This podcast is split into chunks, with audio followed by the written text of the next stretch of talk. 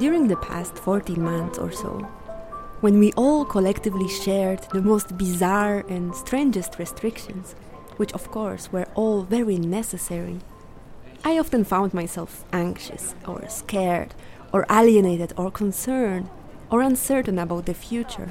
I'm telling you about it now because after all these months, I finally see some hope and I'm confident that we will make it through.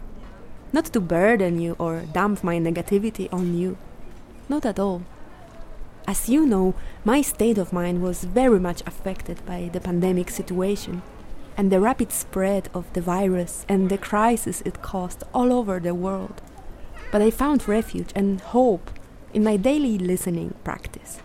It helped me to ground myself and focus on what's here and now, instead of dwelling on and sinking into and imagining the darkest scenarios possible for the world. So I wanted to share some of my listening exercises with you. So I'm going to realize here for you the listening score written by Pauline Oliveros in 1979 called Just Listening, which is one of my favorites. It always works great for me and it's very simple. It's a short meditation on listening and you can perform it everywhere including your very own apartment. Today I went out for a walk to perform it for you. I hope that you will enjoy it and that it will help you get in touch with your immediate surroundings and activate some affirmative thoughts.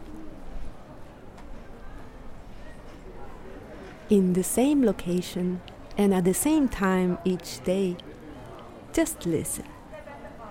Wherever you are, just listen.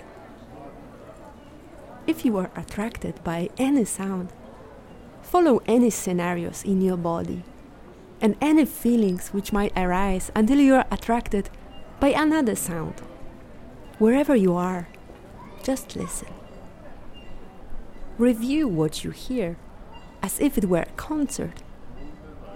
If you have a question, just listen for the answer in music, noisy environment, in silence, in fragments of conversation where many people are talking, or by scanning radio or television stations.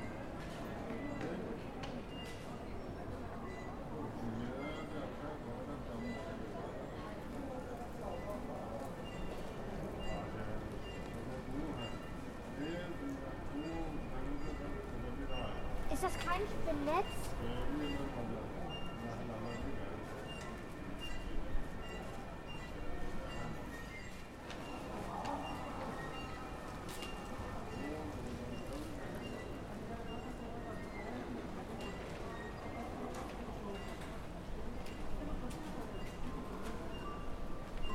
Thank